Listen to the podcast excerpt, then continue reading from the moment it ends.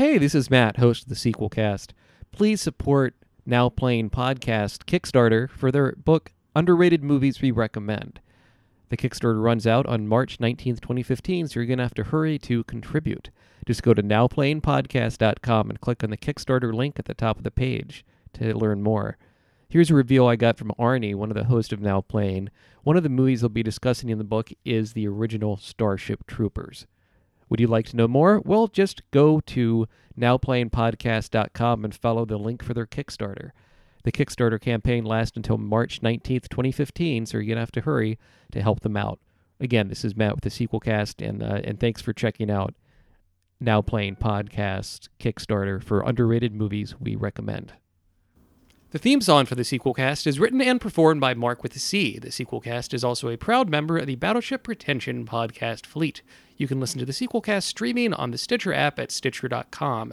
Get more episodes of the Sequel Cast from sequelcast.com. Enjoy the show. Where's your knife? Uh, I'm, I must have lost it, sir. Any trooper who lost his knife in my unit would have been strung up for lashes, kid. After the credits roll, there's always more to tell. Especially when the video sales are doing really well. From shock treatment to Jason X to Police Academy 6. This is Sequel Cast. And they are unsurpassed at following a franchise until the bitter end.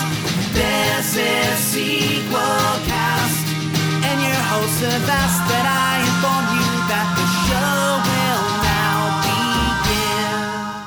Hello and welcome to the Sequel Cast. The Sequel Cast is a podcast looking at movies in a franchise one film at a time.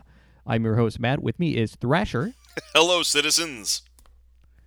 And we are taking a look. That's right. Salute. We are doing, uh, continuing our look at the Starship Troopers series with uh, the first of its many direct-to-video sequels, Starship Troopers 2: Hero of the Federation. We know this wasn't as direct to video as it might seem. It apparently had a theatrical release in Spain and France. Uh, I think it also pre- might have premiered in the U.S. on the Sci-Fi Channel. Oh, actually, I don't know if you remember this, but do you remember uh, before before the the uh, the DVD release of this film, there was a huge screening for it at our uh, alma mater, the Savannah College of Art and Design. I did not catch the screening, but I caught the live Q and A with the director Phil Tippett and the writer Edward Neumeier. Did either of those gentlemen have anything to do with uh, with uh, our college? Um, n- no, but you know how our our alma mater, SCAD, Savannah College Art and Design. I don't mind saying their name. Uh, I don't want to give them a plug necessarily, but I'll say their name. Um, yeah, they had random guests, you know, that would give uh, lectures, usually on rainy days on a, a Wednesday afternoon when nobody would show up. Remember those? Oh, it takes me back. Yeah, take it back. Take it back. That's our Frank Stallone uh, plug for the episode. but yeah, Starship Troopers. everybody. Get plugged on the Sequel Cast. If you want to help us plug in even deeper, uh, donate at sequelcast.com. Look for the PayPal link. Donate on the left side. You Okay, can help so the sausage get made. add more filler and experience more thrills. That makes no sense. I'm drinking too much more sake. Let's get going. fillers. Uh, yeah, I might as well. Well, let's start out when we first watched this film, and then I will go on a tangent about, not really a tangent, but talk about the live Q and A I saw with the writer and director of this film. That is only some fair. ten odd years ago. Excellent. Starship Troopers 2. Um, I rented this shortly after moving to Portland, Oregon, in 2006.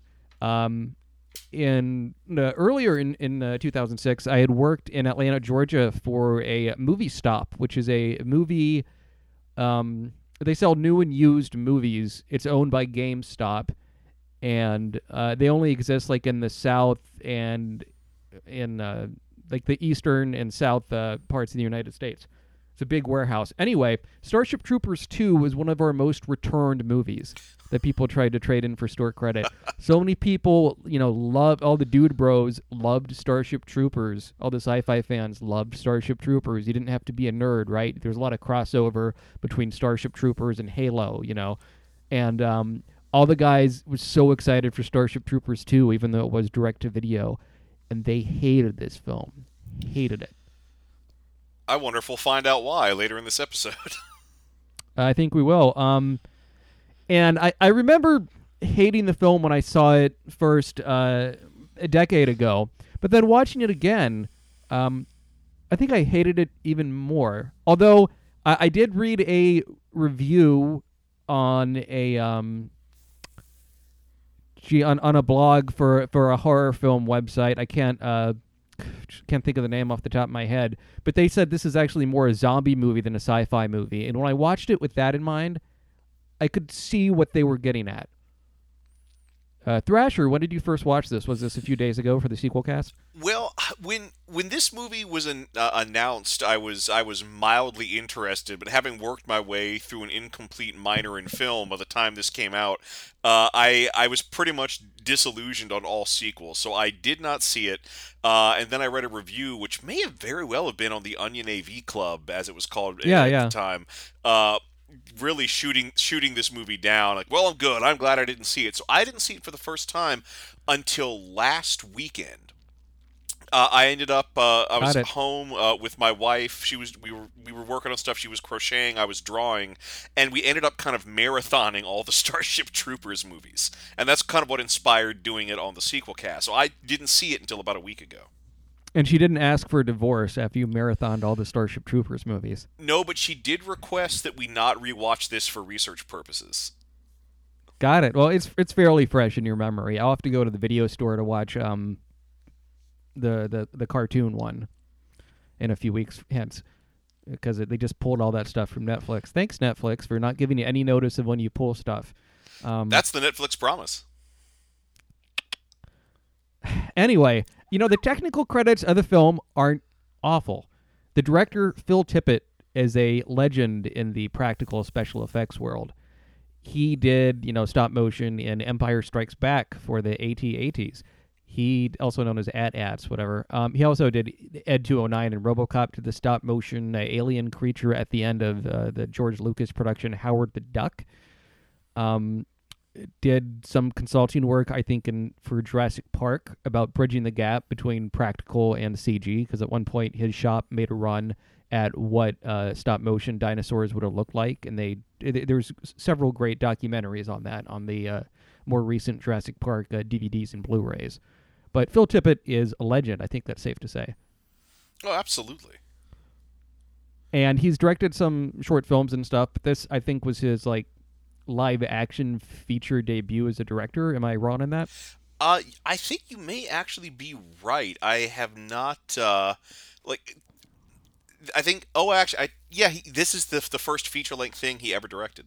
Everything else uh, has been a short, except for the 2003 feature film Mad God. Um, which actually he's still he did a Kickstarter for Mad God and has um, released some some bits of that. I think that's been in production, you know, since 2003. It's a, a big passion project of his. Um, anyway, as I alluded to earlier, I got to see Phil Tippett and the the writer of this, Ed Neumeier, who also wrote the original Starship Troopers. Um, not only did he write the Starship Troopers live action trilogy, but he also wrote RoboCop and was a co-writer on Anaconda 2. Okay, it's funny. It's funny you mentioned that that he wrote this because while watching this movie, can I can I bring up a theory I have? Um, go for it. And then after that, to make this more entertaining, so I'm not monologuing, ask me questions about what I experienced at the Q and A, and then we'll go talk about the actual film. I'll, I'll ask you where this movie touched you. Um, anyway, so so I, I watched this movie. I, I I will make no bones about it. This this is not a quality picture. Uh, and no, watch watching it, just the way it's structured, everything about the movie. Uh, I feel like the only reason this movie exists is that the studio that had the rights, because this came out like what seven years after the after the, the original film that the studio was going to lose the rights to Starship Troopers, but thought it still might be a valuable property. And so, like the Spider Man movies that Sony makes, they made this movie just to hold on to the film rights for Starship Troopers. And to do that, they took a generic script about a bunch of people on a space station infected with mind control monsters and just shoehorned the Starship Trooper stuff into it. Um, that that's how I that's what this whole movie feels like. But apparently, the whole thing was uh, was Edward Neumeier. There weren't any other passes on the script. No, um, from what I understand, it's funny you mentioned that. You know, like the uh, original Paul Verhoeven Starship Troopers movie, which you talked about last week. Check out that episode at sequelcast.com. That's what we call a smooth plug here in the biz. Um, the original Starship Troopers was actually in development as a movie called like Attack on Bug Planet that had nothing to do with Starship Troopers. And then Sony happened to get that license and they sort of slapped it on, which is why that movie doesn't resemble the book very much, right? Well, I mean, it resembles it enough, I, I will say. Mm-hmm. But no, I mean, from what I understand, Starship Troopers is what they call an evergreen. It was continually sold solid numbers on videotape, on DVD, on special edition DVD. And it was these continued sales that Sony uh, decided to say, hey, you know, why don't we take some of these good sellers on video and make direct to video sequels on them? Um, I mean, Sony wasn't the only uh, studio guilty of this. Universal Studios did this as well with what they did like four American Pie direct to video spin offs. Indeed. Um, I think more recently, like Mean Girls 2 was a direct to video thing with no involvement from Tina Fey or, or Lindsay Lohan or whatever. So, I mean, this, this practice isn't new, and it makes sense. I mean, Starship Troopers in the theater uh, financially was a disappointment. It was a very expensive movie to make, and it didn't make uh, Star Wars money, right? well, not, not even Star. Trek money. Uh, it did make No, no, Star no. Wars video money. Uh, yeah, yeah, yeah. Like I said, so I mean that's why they did a sequel, um, and they realized they had a very limited budget. Uh, according to Wikipedia, the first film cost 105 million dollars. This one cost seven million dollars. and you can tell. And also, uh, I recall listening to some of the commentary uh, a decade ago. It's it's been a while, but they mentioned that at the time, Sony Pictures uh, didn't do a great job of preserving their digital assets, so they didn't have the original files of the CG for the bugs. Oh, So they had to do it off of reference off the original. But I think the aliens actually look quite good in this. Well, the I I don't think they look any worse than the original. The, no, actually, I'm going to say the Warrior Bugs actually look really good. They're they're just about on par with the way the Warrior Bugs appear in the original film, and I think the two reasons is one they they're able to reproduce the original design just flawlessly, and two the Warrior Bugs are in the dark most of the time. And you can use dark if there's a gap in your special effects, darkness will shore that gap right up. Yeah, darkness plus the rain. That's another trick they use in smoke, right? All these atmospheric things to cover up the, the crappy edges. Uh, why don't you ask me a few questions about the Q and A? What I might have learned from that. Well, with the o- director and the okay. writer. Did did uh, their enthusiasm about the film uh, seem legitimate? Ah, gee. So they showed uh, what they call a sizzle reel, and based on the, the this montage of the most exciting clips from the film, and uh, this dramatic music from it might have been music like cribbed from the original film. I don't recall. Was it song This two looked by like- Blur on a loop? Woohoo! Yeah, no, no, it wasn't. But based on that clip, this looked like the most exciting goddamn movie ever made. it shows you the power of editing. But they they did seem enthusiastic. I mean, Edward Ed Neumeier, uh, specifically the screenwriter, uh, is very came across as very friendly, very personable, and, and Phil Tippett was more uh, reserved. But they didn't seem like they had animosity towards uh, each other or or the project, and they were just excited to to tour around talking to college students about not only their career but their their upcoming project, this movie, Starship Troopers two, uh, in particular. Cool. I don't think anyone sets out to make a bad movie. I think you know everyone. I think tries their best. It's really hard to make a movie. Well, no, that that well, I mean, thankfully, that's one thing that did come across my experience of watching this film. It it didn't seem like it wasn't a bad movie because of a lack of effort. I, I do feel like the people were trying to make the best movie they could with the resources that they had available, whether those resources were time, money, or what have you. That's right. I guess the other thing is, did did um did you get the sense that Phil Tippett thought that this might be the beginning of a, a more substantial directing career, or was this just kind No. of a fun experiment? It, it came across as as a fun experiment. I mean, you know, Phil Tippett has done um, special effects work since then on, on the Twilight series. Did the work, uh, I think, doing consulting on the animation for the Wolves. Um, and he did make the transition with his studio from practical to CG. Although I think he, uh, I believe his Mad World stuff um, has more of like a, a hand, like a, a handhold feel. I don't, I haven't seen not Mad Mad World, Mad God. Um, so he, he definitely appreciates the handmade aesthetic, but he's also realized uh, the industry has moved from handmade practical effects to to CG. Did he have any interesting behind the scenes stories about the actors or production?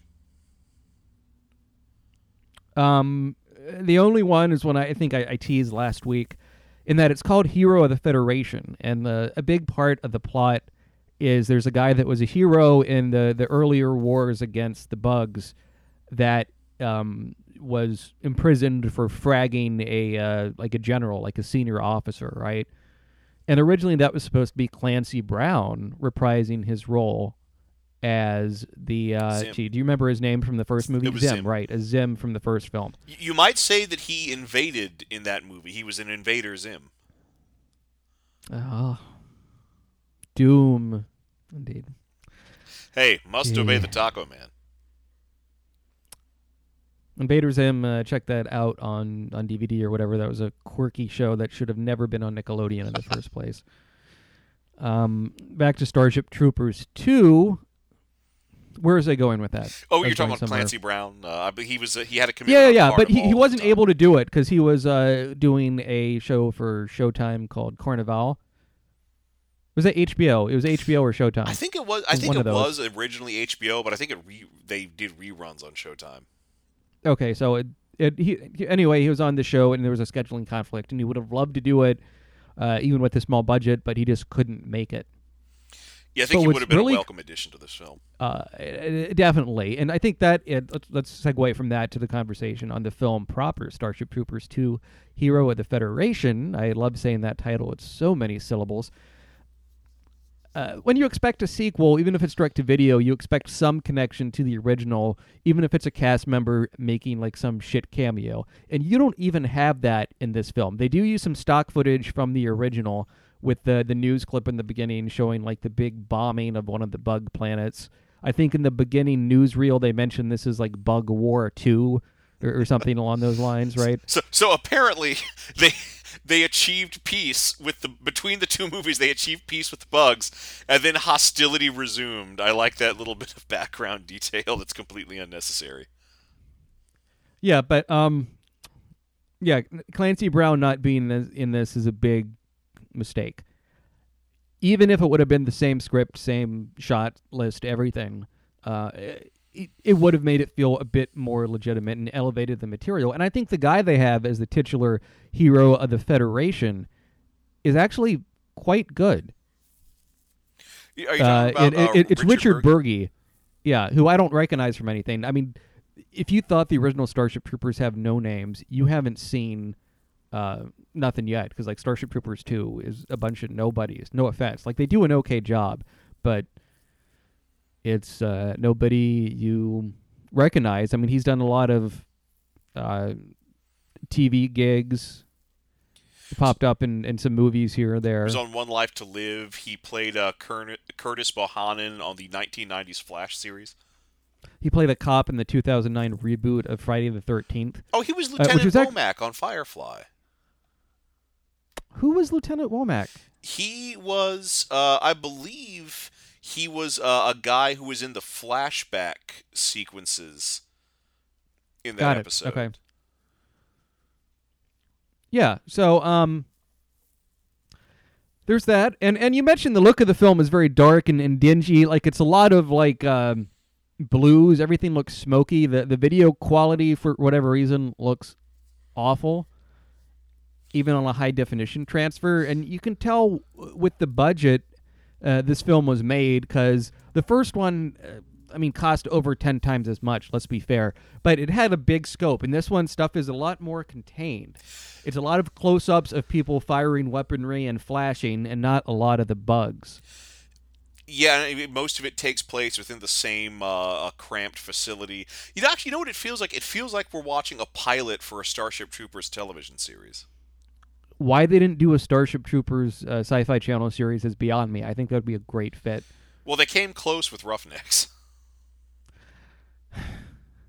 Yeah. That, that's for um, another episode. Yeah, we, we can we can touch about Roughnecks next episode. I don't, I don't think we have time for that for this one. But yeah, they did do a CG uh, series of Starship Troopers called Roughnecks. Starship Troopers, I think the Roughneck Chronicles or something. Uh, it came out. It was like one year, and um, but yeah, I think the Starship Troopers uh, formula, as it were, would be better for a TV series than a series of direct-to-video sequels. yeah, I can agree with that. Um, and yeah, it, you mentioned it's compressed with the the space they're in. You know, it, it feels almost like uh, the Agatha Christie play or the book, uh, and then there were none. Oh, Where that's it's the a bunch of light people getting- version of the title. Yeah, it was was it ten little Indians? Oh, there's a worse version, but I'm not going to say it. Okay, All I'm going to say is look up the history of that title. You may very well be aghast. Well, The Uh, had a great joke about that on their show. got it. Anyway, this film is like uh, more like a horror film than than a sci-fi film. It feels like Phil Tippett was ashamed to make a Starship Troopers movie, and yet, I mean, you know, when you do a limited budget, you limit your locations. I see why they made the choices they did, and I do legitimately like the plot twist of the um the bugs trying to possess humans Oh, the infiltrator bugs, yeah. infiltrator bugs. I think that's a smart idea Well, again, and a logical progression. Well, I mean, this really does kind of follow a horror movie, almost slasher movie formula, and that just feeds into why I felt like this was a repurposed space zombie script. But I mean, the the the effects for the mind control bugs actually aren't that bad. They're kind of appropriately gruesome when these big earwig things kind of force themselves into people's mouths. Right. Um it, it doesn't help that the chemistry between the actors isn't exactly strong. Everyone is playing like a a stereotype and and this is also a, a film where everyone has like identical uniforms. Mm. And so you don't get to see their faces until maybe 20 minutes into the movie or they're all holed up in the fortress. I love the revealing shot of the base that they're in and it has lightning striking behind it and it sound it looks like something out of a, a Frankenstein movie. It looks like Castle Frankenstein. Yeah. Uh, but but but what do you think of this movie? Do you think like the the plot is so far removed that they shouldn't have even called this Starship Troopers? They should have called it like Zombie Bug Town. Well, I mean that. Well, the only reason anyone's going to watch this movie is because it's connected to Starship Troopers. If you remove the Starship Troopers elements, you have a very, very gener- generic outer space zombie movie. Uh, I think, frankly, I think the fact that it is Starship Troopers makes it a better movie, even if it is Mm. a terrible version. It's like the worst possible version of a Starship Troopers sequel you could have. There are some nice touches. the The news segments, especially the one at the end, is is pretty funny. Um, I like the idea they have bug traps that look like a big version of like a mosquito uh, trap with electricity that they just fly into. That that's cute. I mean that that's a cute gag. And the problem is you're building to a a scenario where all these bugs are surrounding uh, this base that the humans are holed up in in the middle. And you're thinking, oh, it's going to be an Alamo situation. But then you also think, gee, that was done really well in the first film, where they go across that base that was annihilated, where there's only one survivor. Well, I, honestly, I think I probably would have preferred it if it had been much more of an Alamo movie because you have to. They're so outnumbered and so surrounded by bugs. You you have to keep coming up with explanations for why the bugs don't just come in and eat everybody. And admittedly, you know, in the end, we find out it's because the bugs were hoping to use the infiltrators to take over everybody in the base. Um, and that's kind of cool, but it destroys like it it doesn't create good tension by having them surrounded because we know they're never going to come in there. It also leads to one of the most frustrating sequences in the movie, the perimeter burn. What's that? Perimeter burn. I, I don't know what that is. You Perimeter burn. like a- Well, I'll tell you what. It's the perimeter burn. They have this defensive system where, like, oh, like death charges f- come flying off of uh, I guess for lack of a better term, drain pipes on this base and just blow up everything around it. And it's an Right, amazing yeah, special yeah. effect, but it's also a ridiculously impractical sci-fi weapon. And also, like the warning that goes out, you can't understand a damn thing the computer is telling you. You just hear "perimeter burn" repeated over and over again, and it distracts from what should be an amazing firebombing uh, action sequence. I do want to correct you in that the Bug's ultimate mission is to infiltrate the senior member of the uh, of the team that's there in the base, so then that he'll go back to Earth, and you know, and and then the bugs will spread to Earth and take over people that way. There's one throwaway line of dialogue that spells that out as the bug's final intention. Well, I mean, I, It- we're, we're, the, we're the general guy, the guy with the, the bald head who's super, super pissy. Everyone in this movie is pissed off, including the audience. well, everybody has has two modes: angry and scared.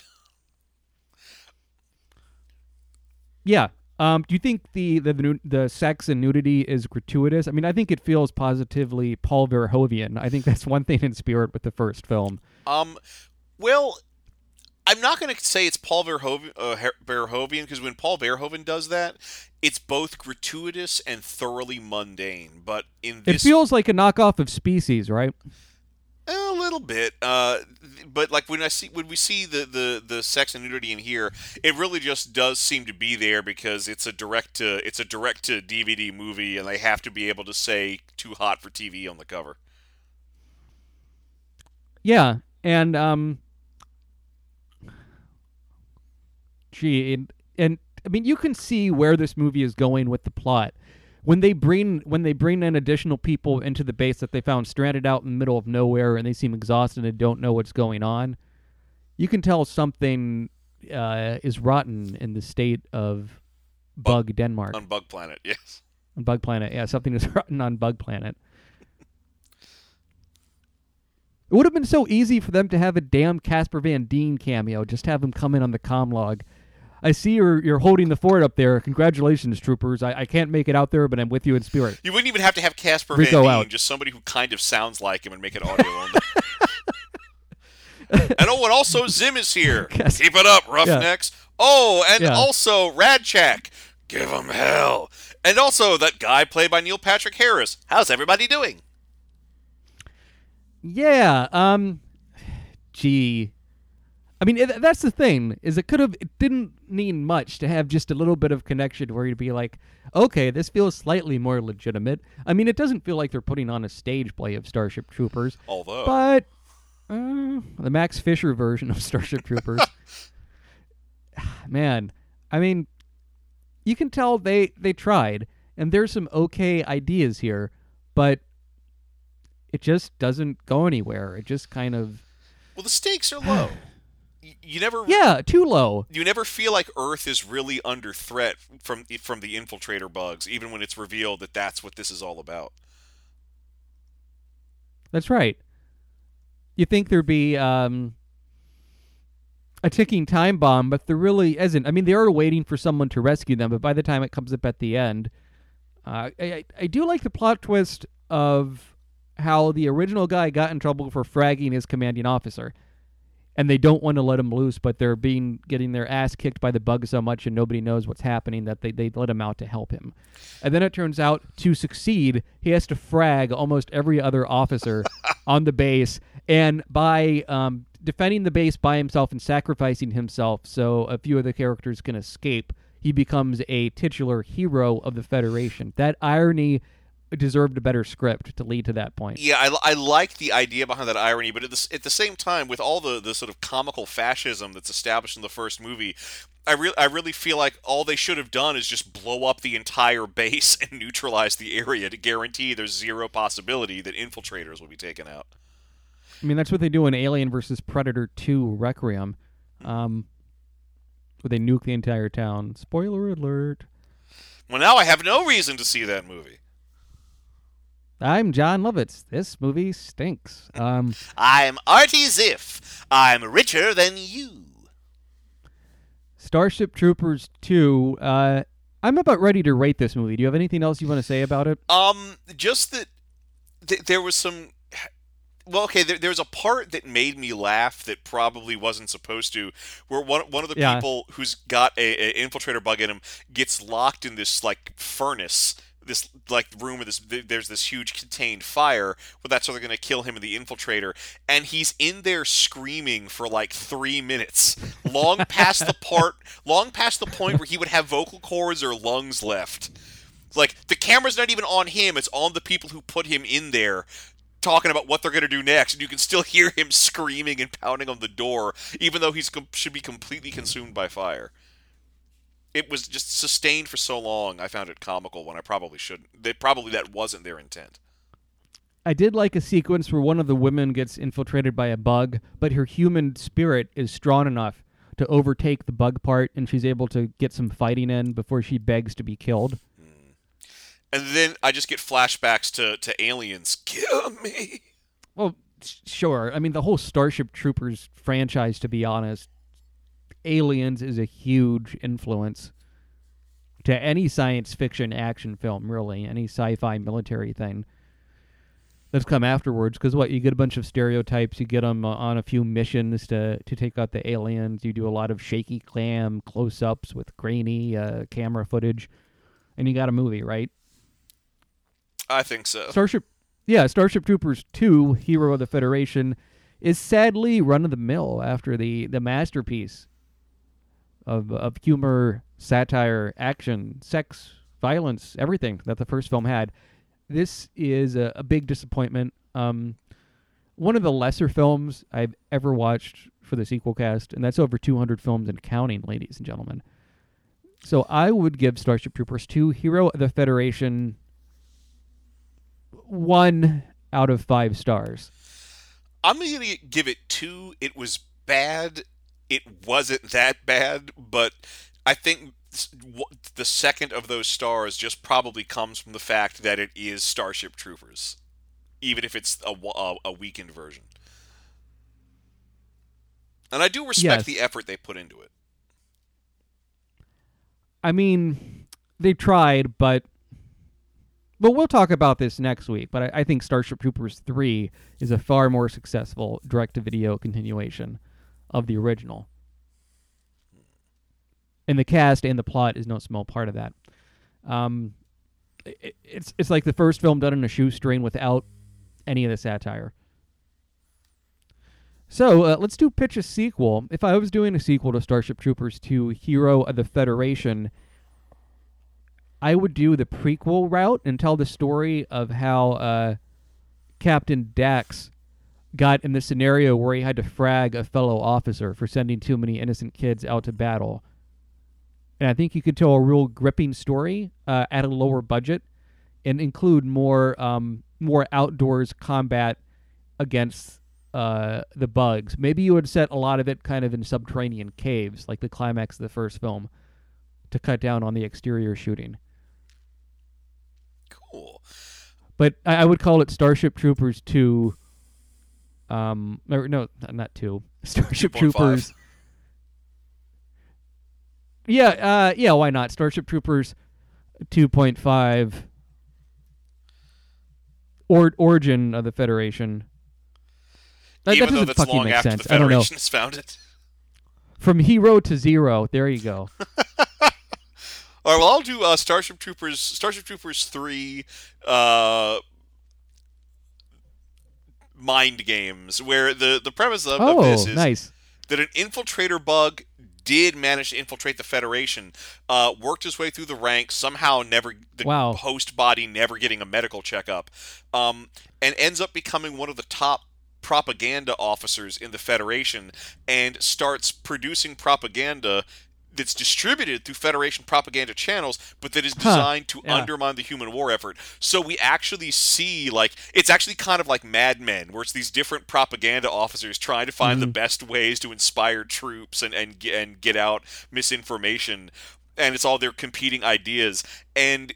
It's really an exploration of how the Federation propaganda machine works, and we even see like feuding propaganda reels made by the humans and the humans infiltrated by the bugs, and it just gets increasingly comical and over the top uh, with the way the pro and anti-bug propaganda goes. Uh, and it finally ends. Uh, there's going to be this massive propaganda transmission. You know, do you want to know more? Where if you click on the "Do you want to know more" link, like you get some like there's some like flashing lights that gives you a seizure and you'll have a stroke and like it, will like eliminate like a full third of the human population. Uh, and so it ends with this you know thrilling chase oh can we stop this transmission and uh, you're, you're not sure who in this thrilling chase is a, is a human or a human possessed by a bug uh, and there will be there will be some action because some during that that chase sequence a containment facility that's holding bugs for experimentation gets breached and all the bugs swarm uh, swarm through the propaganda facility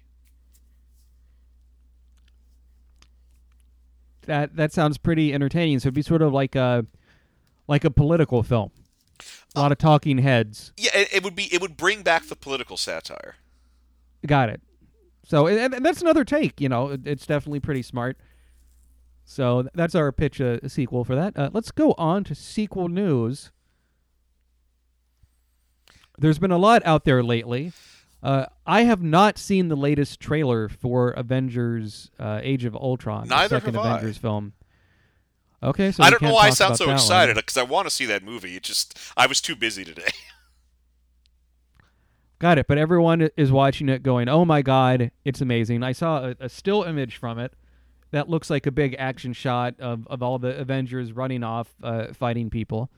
Um, I did see something that was a teaser poster for the Civil War film, which is Captain America 3. That I, I don't think it's a fan poster. It looks real to me, so I, I could be full of shit. But it, it shows the hand of Iron Man holding up Captain America's mask. Interesting. And now, uh, have you read the Civil War comics at all? Uh, I'm I'm familiar with the storyline.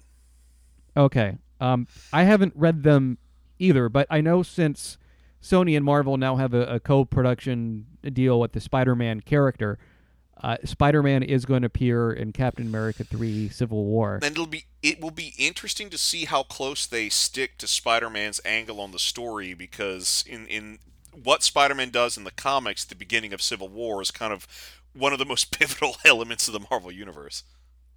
And of the time, of course, it it's been undone by now, I think, and it will certainly be undone by the time they're done with their uh, secret, their new Secret Wars.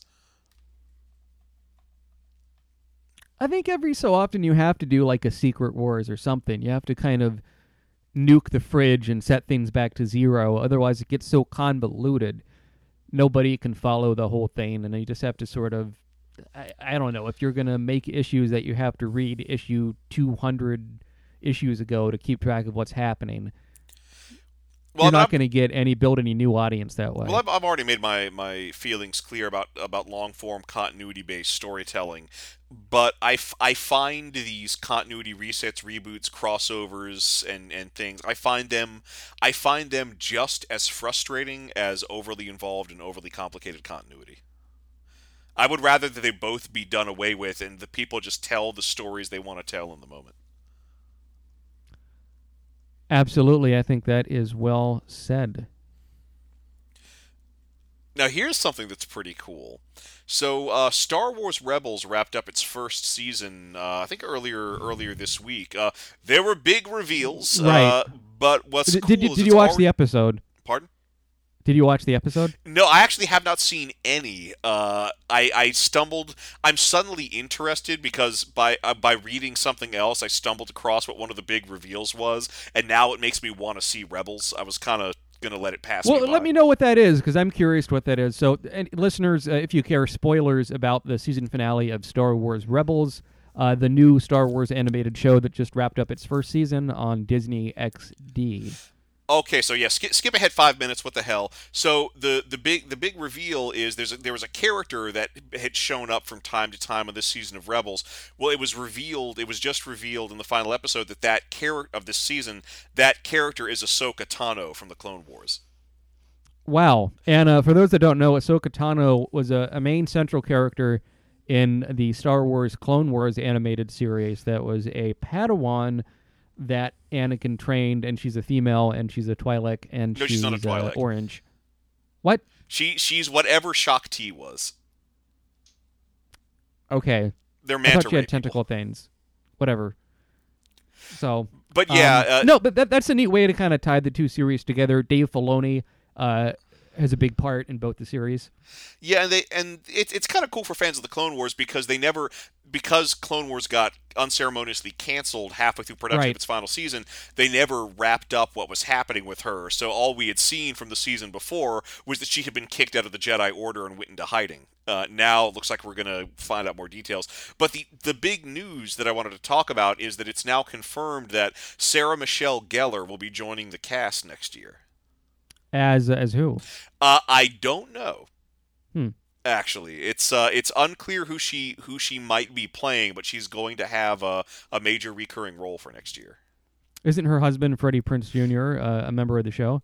Um, Yeah, is the voice actually, yes, he plays uh, Yeah. he plays uh, uh, Kanan Jarrus, the Yeah, you know the only uh, amount of Star Wars Rebels that I've seen is I caught the the first ten minutes of the pilot episode because they had that free on YouTube uh, for a time, and I thought it captured the series, the feeling of the original films, uh, brilliant, brilliantly. I thought Star Wars Clone Wars was a bit boring, to be honest, uh, although I found the Yoda episodes fascinating. And uh, I- I'd love to see more of Star Wars Rebels. I don't get that um, cable channel. Perhaps I'll, I'll drop the twenty bucks to to get the series on iTunes, and I can watch it on my Apple TV while eating apple pie. Uh, I have no idea, but I, I, I'm excited to see that they're being um, putting a lot of hooks with the original series. It's set between Episode Three, Revenge of the Sith, and Episode Four, A New Hope. Um, and I wonder if we'll see ties to Star Wars Rebels in the new Star Wars uh, Episode Seven, The Force Awakens. Uh, only only time will tell. I wouldn't be surprised, uh, since I'm sure Disney would love to do another full big shared universe thing, like they've like the Yeah. Marvel movies have been able to do. Uh, if they do have connections, I hope that they're subtle and unobtrusive. Uh, I really I don't I I hate watching a movie where I'm reminded of something that I would rather see. Right. So that is um, exciting news, and I like Star Wars, and I should just get off my ass and drop whatever the thirty bucks, whatever it cost, to check out that season in HD. So uh, let's move on to what you're watching, Thrasher. Well, as long as we're stuck on a Disney uh, Marvel tangent, uh, I did finally watch uh, Agent Carter. Uh, I ah, okay, and that's uh, let's remind our listeners what that is. That's a, a spin-off show of Agents of Shield. well, it's a spin-off show of, of the Marvel movies. It's all about uh, Agent uh, Peggy Carter from uh, the Captain America movies, and it's all about what she was doing in the late 40s, uh, early 50s, uh, working for the OSR, Got the it. organization that eventually becomes Shield. Yeah, Um, well, okay. So here's the deal. I like it. They use the period setting really well, and frankly, I, I love the period setting. I love I love I love any time period where everyone wears hats all the time, uh, and they do that very well. This is probably the best hat show that's been on TV this season. That being said, the whole first season is pretty much just set up for the show everything imp- significant that happened in this brief eight episode season i feel like you could have i feel like you could have just done one movie to set You know they need up. they needed something to bridge the gap before um, Agents of Shield got back on the air, and the the ratings for Agents of Shield have been disappointing. Uh, apart from the first few episodes, well that's because the show has been disappointing I, yeah, I no, Agents of that. Shield kind of Agents of Shield kind of sucks, except for the past few episodes. Uh, in the middle of the show in the last two episodes, wrapping up the first season. Well, like Agents of Shield looks cheap. At least Agent Carter, which I only saw the first two episodes of, has the period kind of to play with and the, the the gender politics and stuff, and has more fun with the gadgets. I don't know why you have the Marvel license do a live action show that's about people in warehouses like screaming and running around with guns and trying to hide. Yeah, yeah, I, I, I can agree with that. Uh, it's like as and, and as as much as, as I hate to say this, so the precedent has been Agents of Shield is only good during the month a Marvel movie comes out. And you know, Agents of Shield has some really good cast members. I thought Kyle MacLachlan in kind of a villainous role was was pretty good. Oh no, he's of Twin Peaks and fantastic. Dune fame, right? And and Bill Paxton was fun as the, the bad guy in uh, some of those episodes. But God, it, it it's like they're ashamed that it has the Marvel license. And I'm not expecting Iron Man to pop up in every episode, shoot a missile into someone, and then go fuck a chick and then like leave, right? Well, I want something to happen. I this is one of the few cases where I wish the show was more monster of the week. Like that way they could just Yeah, tell a yeah, good self-contained uh-huh. story and wouldn't have to worry about stringing all these plot threads along and waiting for movies to come out. That's right.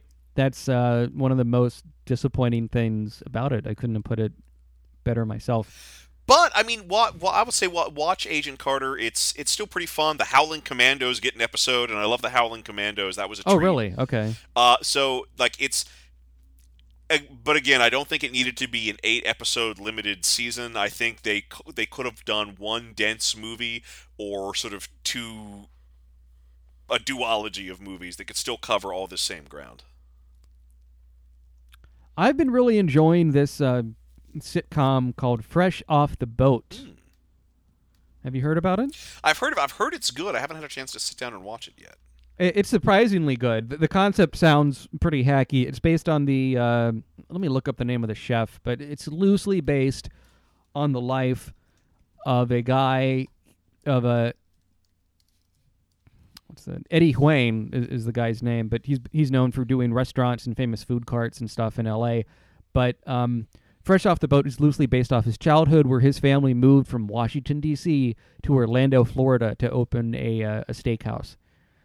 And fresh off the boat refers to um, could by any any minority, but it tends to refer to Asians that come into United States, you know, fresh off the boat. They were they were born, they lived uh, most of their life uh, on mainland China or Taiwan or wherever they're from.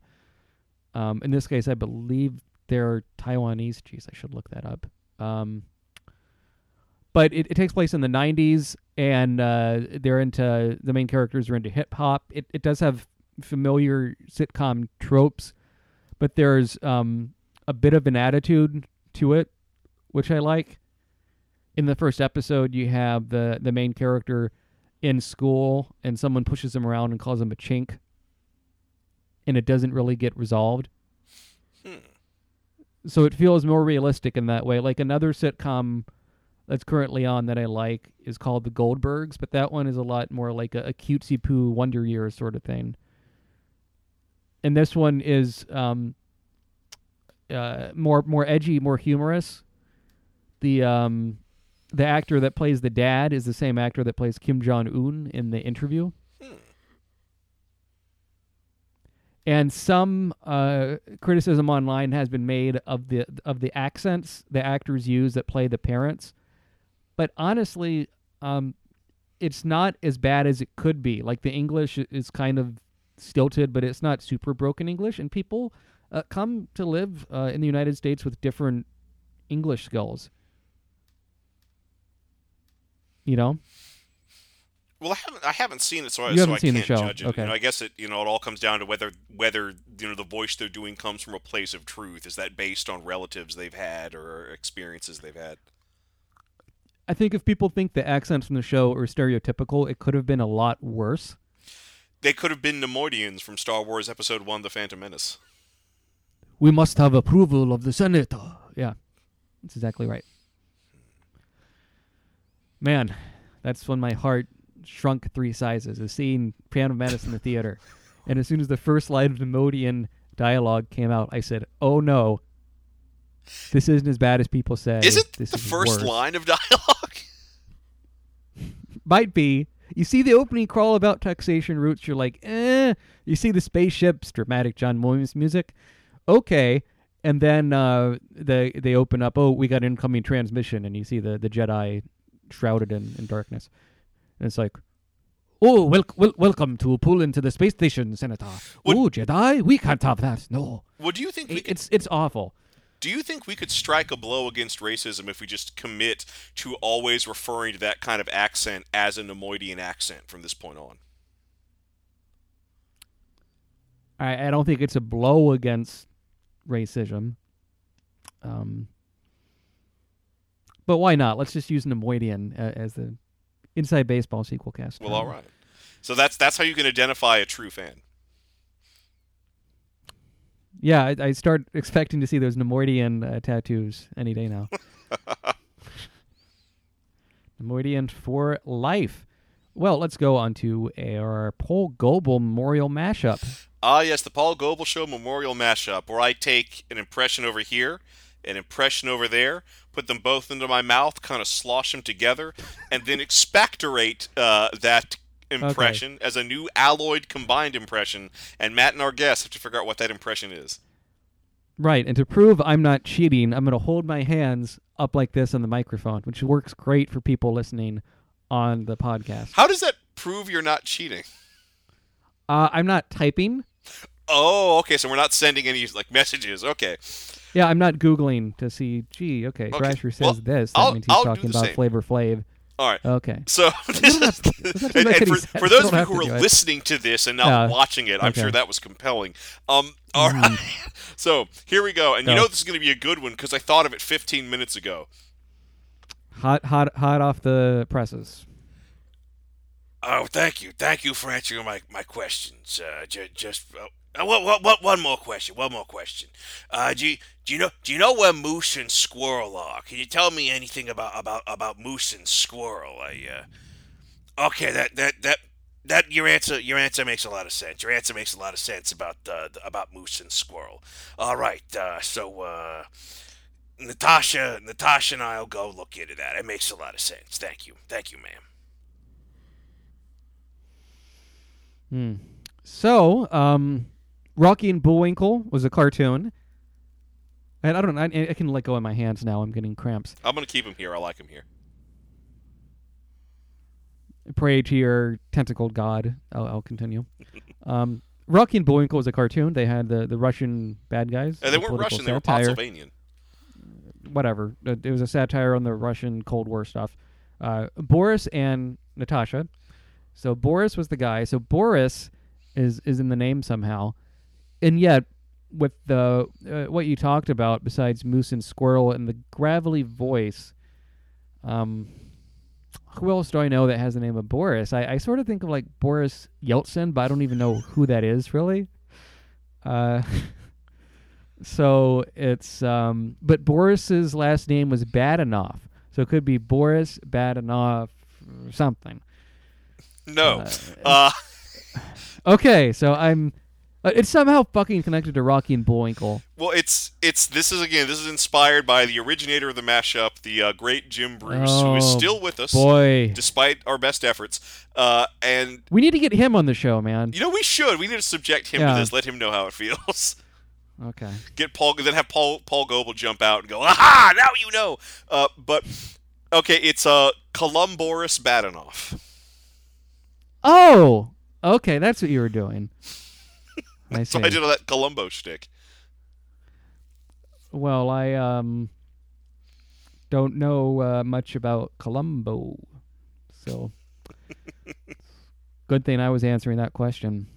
I, I always get these at least half right. It's pretty rare when I don't get any piece at all of what you're you're talking about. You're you're you're about. I think that I think that mathematically works out to you're right forty percent of the time if you count just the half that you are right.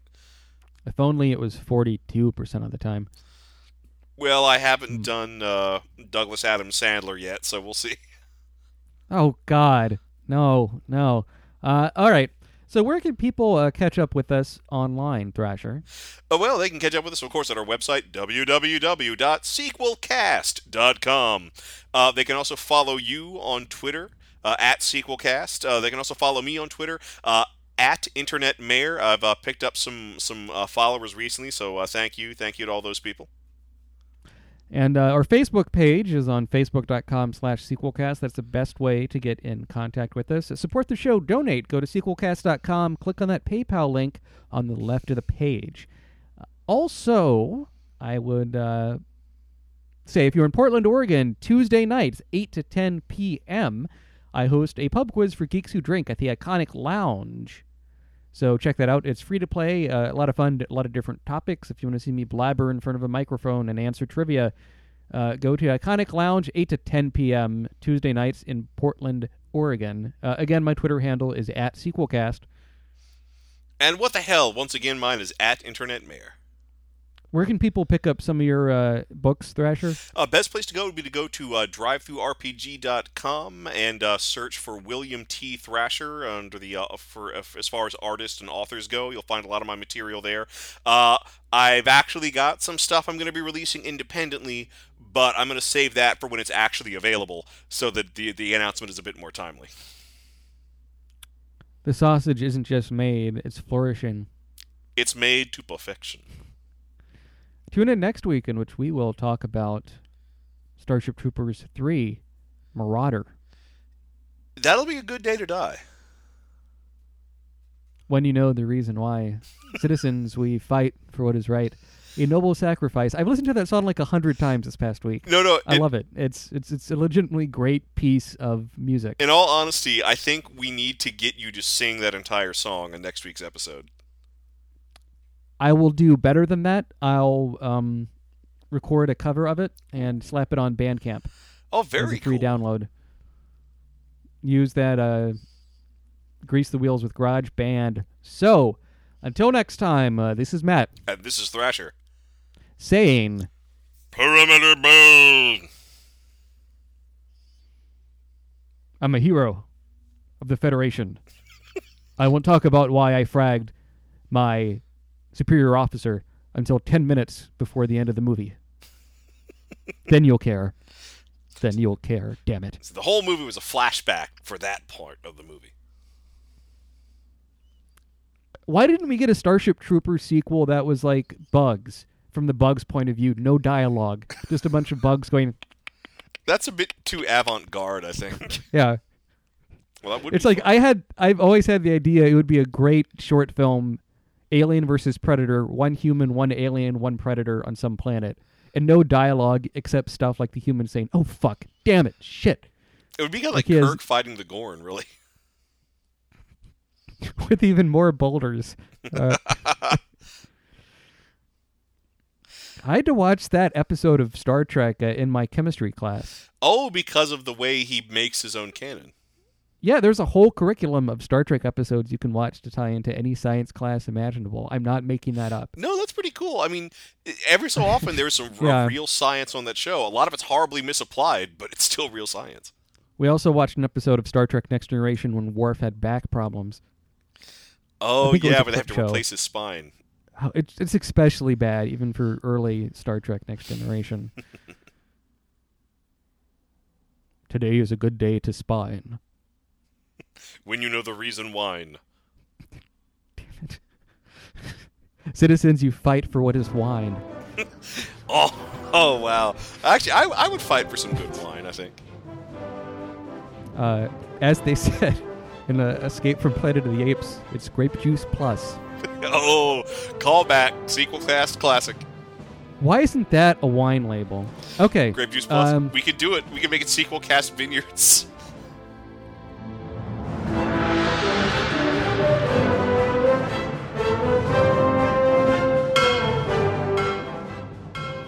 The sequel cast is a hipster goblin production.